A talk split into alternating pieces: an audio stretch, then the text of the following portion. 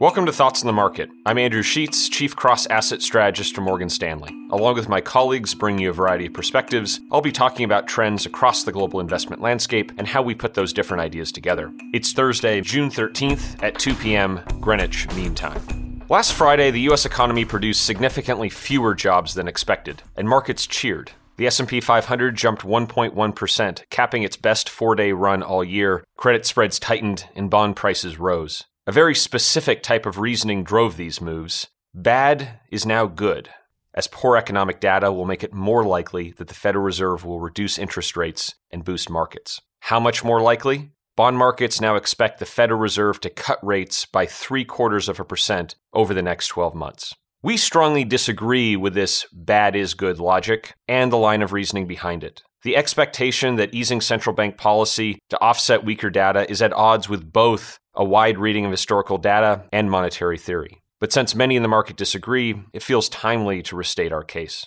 The first thing to note here is that there are actually quite a few instances where markets faced a backdrop of weakening economic data and lower or easing central bank policy. That's no coincidence. Central banks have usually lowered interest rates when economic data is weakening, attempting to provide an offsetting force.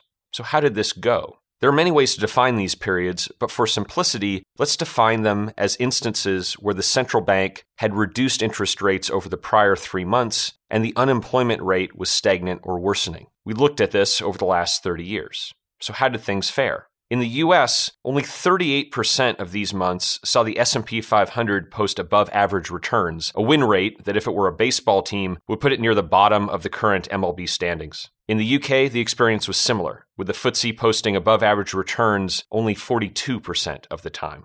That's not a great historical record for the argument that bad data is actually a good thing. But we also think that there are theoretical arguments to be suspicious about this idea. First, most economists agree that monetary policy works with a lag, perhaps as long as 12 months or more. If that's the case, lowering interest rates today might not have an impact on the economic data until the middle of 2020. Second, weaker economic data has a major impact on confidence, which can cause both consumers and businesses to pull back, and also make investors less willing to pay up for future growth. No economist, at least none that we've met, will tell you that central bank policy is intended to eliminate swings in the business cycle, but rather to simply try to dampen these effects. With that said, what would qualify as good news and make us more positive? Well, that's simple better data. As strongly as we believe in the dangers of rooting for weaker data to bring lower interest rates, we believe strongly that markets will ultimately prefer stronger global data, even if it means interest rates going up. That remains our view and our operating framework. And it also links together the historical periods where interest rate cuts were most helpful to markets, notably in 1995 and 1998.